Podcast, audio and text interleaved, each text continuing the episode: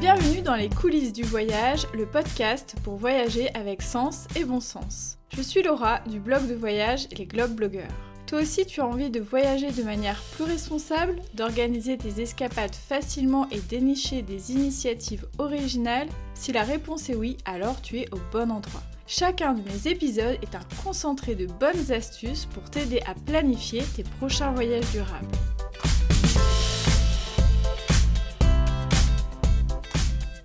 Hello hello, j'espère que vous allez bien. Cette semaine, je vais parler d'un sujet dont j'ai très peu parlé finalement euh, dans ce podcast. Il s'agit de l'artisanat et le tourisme de savoir-faire. Effectivement, quand on voyage, on peut avoir envie de découvrir euh, la nature, on peut avoir envie de visiter euh, le patrimoine, goûter la gastronomie, mais on peut aussi avoir envie de découvrir l'artisanat, les métiers d'art, les savoir-faire qui sont singuliers à un territoire. Pour cela, j'ai eu envie euh, de vous donner un petit peu euh, mes petits tips en la matière. Dans un premier temps, si déjà vous avez envie de découvrir spécifiquement des territoires qui valorisent l'artisanat et les métiers d'art, vous pouvez aller regarder du côté des villes et métiers d'art. Cet intitulé en fait est un label pour les communes qui favorisent le développement et la transmission de savoir-faire euh, d'exception en France et on recense actuellement 600 communes qui euh, ont ce label donc euh, ça donne déjà de quoi faire. Sachez que les communes labellisées s'engagent à la fois à aider des professionnels de métiers d'art à s'installer sur leur territoire, donc par la mise en place de dispositifs euh, spécifiques. Ça peut être des ateliers relais, des pépinières d'artisans, euh, des locaux facilités, etc. Mais aussi à promouvoir ces métiers et savoir-faire auprès du grand public par des événements divers. Donc ça peut être des circuits de visite, des expositions, des portes ouvertes d'ateliers, etc., etc. Forcément, en tant que touriste, ce sont donc des villes où l'on peut plus facilement trouver des propositions de découverte sur le patrimoine de savoir-faire. Sur le site de l'association Villes et Métiers d'Art, on trouve une carte qui géolocalise les différentes villes labellisées.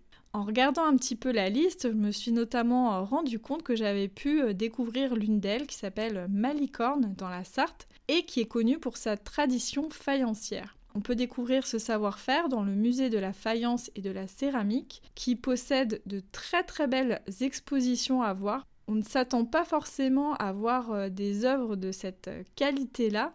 Et il y a aussi des ateliers de barbotine qui sont proposés donc la barbotine, c'est quand on modèle un petit peu euh, l'argile avec, euh, avec les doigts, donc euh, il n'y a pas de tour. Et c'est une activité qui est très très sympa à faire, qu'on soit adulte ou enfant. Dans ces villes et métiers d'art, je connais aussi bien le village de Saint-Amand-en-Puisé qui se situe dans la Nièvre, qui se situe tout près de chez mes parents, pour tout vous dire. C'est un village qui est lié au travail de la céramique et de la poterie et on peut découvrir euh, cette euh, tradition-là en allant à la maison de la mémoire potière. Il y a aussi un écomusée qui reconstitue un atelier euh, du 19e siècle. Et on peut aussi aller au musée du Grès à l'intérieur d'un château Renaissance ou bien aller visiter les nombreux ateliers d'artisans ou les galeries d'art. Donc il y a vraiment beaucoup beaucoup de propositions sur un tout petit village. Si on s'intéresse à ce savoir-faire, c'est un lieu très très intéressant à visiter. Il y a 600 communes, donc chacune développe euh, des savoir-faire, un artisanat euh, particulier. Donc n'hésitez pas à aller euh, jeter un petit coup d'œil. Donc il y a aussi des initiatives spécifiques dans des villes ou dans des villages. Donc je pense notamment à Terrasson la Ville-Dieu dans la vallée de la Vézère, qui a vraiment une politique favorisant l'installation d'artisans, notamment euh, dans le quartier de la vieille ville, et qui ont mis en place un circuit qui s'appelle le parcours des échoppes, où on peut aller justement d'atelier en atelier pour découvrir à la fois des céramistes, des tourneurs sur bois, des couteliers, etc. etc. Et ce qui est très sympa, c'est qu'en fait, on peut entrer dans les boutiques et voir directement les artisans euh, travailler, puisque la ville a vraiment souhaité que ces ateliers soient ouverts euh, au grand public. Donc c'est vraiment un circuit qui est hyper euh, intéressant. En plus, c'est très facile parce qu'on peut vraiment aller dans les ateliers sans prendre rendez-vous et puis voir des démonstrations comme ça et puis repartir aussi avec de très très beaux souvenirs. Il y a d'autres labels qui sont intéressants à connaître, qui sont des ressources en fait pour trouver des visites euh, originales autour euh, du savoir-faire. Je pense notamment au label Entreprise et Découverte qui a été mis en place par euh, une association nationale qui a pour objet la valorisation et la promotion de la filière visite d'entreprise. Donc vraiment l'idée de l'association, c'est d'accompagner les entreprises pour mettre en place des visites à destination du grand public. Aujourd'hui, on compte déjà 2000 entreprises recensées à travers la France qui ont cette démarche d'accessibilité au public.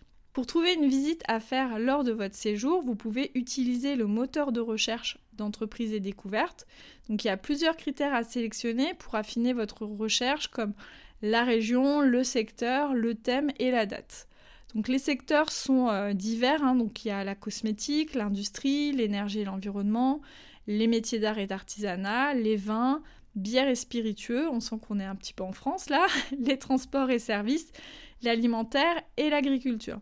Donc ce qui est bien là, c'est que on dépasse le côté juste euh, artisanat ou métier d'art, on est vraiment beaucoup plus large sur euh, les savoir-faire et c'est vrai que c'est euh, des thématiques qu'on aborde assez peu dans le tourisme, donc je trouve ça assez intéressant à aller regarder.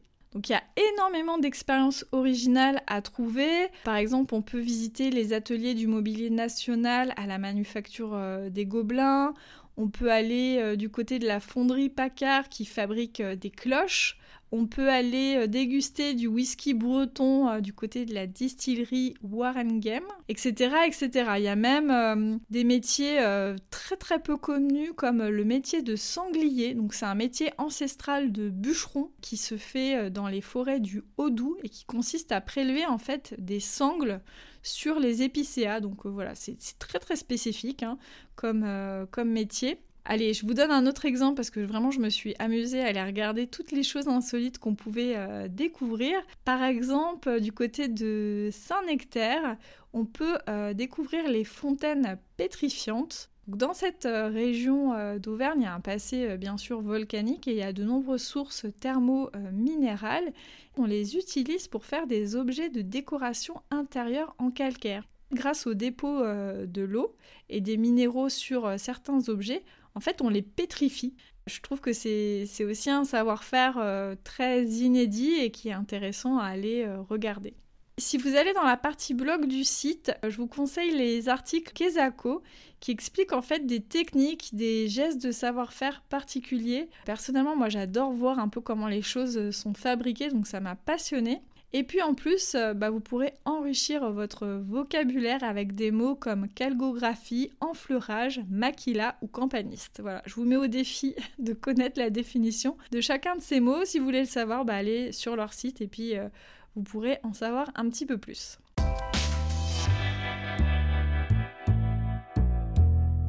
Autre label aussi qui peut euh, vous aiguiller, c'est celui qui s'appelle Entreprise du patrimoine vivant. Ce label a été créé en 2005, il est attribué euh, par l'État et permet de distinguer les entreprises qui développent des savoir-faire industriels et artisanaux d'excellence. Donc là, on est vraiment sur du pointu de chez pointu. Aujourd'hui, il y a 1448 entreprises labellisées entreprises du patrimoine vivant. Elles sont réparties en 8 thématiques. Donc il y a euh, les équipements industriels, culture et communication, gastronomie, architecture et patrimoine bâti, ameublement et décoration, etc. etc. Même si on n'y pense pas au premier abord, l'ensemble de ces savoir-faire fait vraiment partie du patrimoine et même du patrimoine immatériel j'ai été étonnée de découvrir de nombreux métiers d'art que vraiment je ne soupçonnais pas. Ce qui est très intéressant, c'est qu'ils ont recensé sur leur site 281 métiers différents qui sont tous décrits dans des fiches. Donc euh, voilà, on découvre par exemple le métier de gaufreur sur cuir, de taillandier, d'éventailliste, de restaurateur en tout genre et même de pipier. Dans le recensement entreprise et découverte, vous trouverez aussi de nombreuses structures qui ont ce label entreprise patrimoine vivant. Hein. Des fois, les entreprises ont les deux, euh, les deux labels. C'est le cas notamment pour le moulin de la fleuristerie à Orge, en Haute-Marne. Ce moulin eau, il est très atypique car sa force sert à fabriquer des accessoires floraux. En fait, euh, d'ici sortent euh, des étamines, des pistils, des pétales confectionnés en tissu. Assemblés, ils reconstituent des fleurs étonnamment euh, ressemblantes euh, aux vraies, qui peuvent être utilisées dans des créations de mode ou en décoration. Avant de visiter ce moulin, j'avais aucune idée que cette activité existait. J'ai adoré voir les moules des différentes pétales, la manière dont le tissu est pressé grâce à la force en fait euh, du moulin, et puis voir ensuite bah, les fleurs prendre, prendre forme en tissu. C'est vraiment très très intéressant. Petit bémol par rapport à ce label euh, entreprise du patrimoine vivant, sur leur site, il n'y a pas vraiment de moteur de recherche pour découvrir les entreprises. Si on veut euh, creuser, on va trouver des listes nationales, des listes par région, mais sans savoir quelles entreprises du patrimoine vivant proposent des ateliers ou des visites. C'est un peu plus compliqué. Par contre, bah, n'hésitez pas si vous allez sur un territoire à demander, euh, par exemple, à l'Office de tourisme s'il y a des entreprises du patrimoine euh, vivant, quelles sont-elles et est-ce qu'elles proposent un peu des visites ou des ateliers euh, en particulier?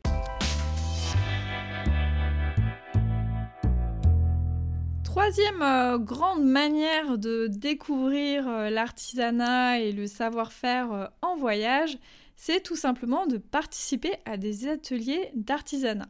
Une fois qu'on a découvert des savoir-faire, eh bien, parfois on a envie de passer euh, de simples spectateurs à acteurs. Et cela tombe bien car il y a de plus en plus de possibilités de participer à des ateliers d'artisanat. Dans tous les territoires, vous avez depuis longtemps des artisans qui proposent des ateliers, des initiations, mais ce n'est pas toujours très simple à trouver. Heureusement, aujourd'hui, il existe euh, des plateformes ou des outils qui aident à s'y retrouver. Vous avez notamment la plateforme Weekendoo qui recense des centaines d'ateliers au format divers, donc ça va de quelques heures à plusieurs jours, sur de nombreux types d'artisanat. Décoration florale, poterie, travail du cuir, création textile, etc., etc. Et ce, dans les principales villes de France. La plateforme est très simple d'utilisation grâce au moteur de recherche et à ses différents critères. C'est une ressource qui peut être utilisée à la fois près de chez soi, voilà, si on a envie de faire un, petit peu quelque chose d'original, de différent, ou lors d'un séjour pour avoir une approche euh, singulière du territoire et rencontrer les artisans locaux. Vous pouvez aussi trouver des ateliers locaux via les offices de tourisme sur leur site. Il y a parfois des rubriques art et artisanat où vous pourrez euh, trouver des propositions locales. C'est le cas sur le site de la région Grand Est avec le collectif d'artisans Sens et Matières qui propose de nombreux ateliers de reliure, de broderie, lithographie, gravure sur pierre, etc. Donc c'est l'occasion à la fois de découvrir un métier d'art, mais aussi l'univers d'un artisan, d'en apprendre un peu plus sur son savoir-faire et aussi repartir avec un souvenir que vous aurez vous-même créé. Bien sûr, il y a d'autres territoires et d'autres régions où ces propositions existent. Pour continuer à découvrir l'artisanat et les métiers d'art, sachez aussi qu'il y a de plus en plus de destinations qui ont carrément créé des itinéraires et des routes sur ce sujet. Donc je ne vais pas vous faire euh, toute la liste des destinations qui ont créé euh, ce genre euh, de propositions, mais il y en a quand même de nombreuses. Vous pouvez notamment les trouver sur Internet en cherchant avec les mots-clés route des savoir-faire, route des artisans, route des métiers d'art, et vous allez assez vite euh, trouver euh, des choses. J'ai notamment trouvé des propositions en Dordogne-Périgord avec la route euh, des métiers d'art.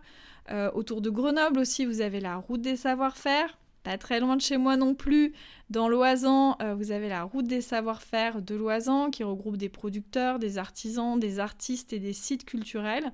Donc c'est vraiment un guide de 30 pages qui détaille tous les acteurs inclus dans la démarche avec les visites, les ateliers, les coordonnées de chacun et une carte localisant les différentes expériences. C'est vraiment un guide très spécifique sur les savoir-faire. Vous avez aussi une route similaire dans le Trièvre, hein, toujours en Isère. Hein, regardé un peu plus vers chez moi, hein, vous m'en voudrez pas. Mais euh, voilà, vous en trouvez aussi euh, plein d'autres, euh, notamment dans les Bouches du Rhône et dans d'autres régions de France. Je vous invite vous-même à aller faire cette petite recherche en fonction de la région ou du département que vous avez envie de visiter. Je suis sûre que vous trouverez pas mal de choses à découvrir. J'aime bien ces idées euh, d'itinéraire un peu tout fait parce que ça permet vraiment de centraliser euh, les données et de faciliter euh, bah, le travail pour le, le, voyageur et puis surtout de donner des idées qu'on n'aurait pas eues soi-même parce que c'est vrai que des fois dans ces itinéraires-là, on inclut des artisans qu'on ne serait pas forcément allé chercher soi-même, tout simplement parce que des fois on ne connaît pas la discipline de l'artisan en question. Moi je sais que lors de mes reportages, j'ai pu découvrir plein de métiers d'artisanat que je ne soupçonnais vraiment, vraiment pas. Donc n'hésitez pas à aller creuser de ce côté-là parce que vraiment vous allez trouver des, des, belles pépites et être étonné de tout le savoir-faire qu'on a sur notre beau territoire français. Je vous remercie beaucoup pour votre écoute. J'espère que cet épisode vous sera utile. N'hésitez pas à me le faire savoir, que ce soit sur les plateformes Apple Podcast, Spotify, etc., où vous pouvez laisser un petit commentaire et mettre plein plein plein d'étoiles aussi, ou alors en m'envoyant un petit message sur mon compte Instagram @globeblogger. Je suis toujours ravie de vous lire, de vous répondre, de papoter avec vous, donc n'hésitez pas. Et en attendant, je vous souhaite plein de belles balades artisanales et artistiques.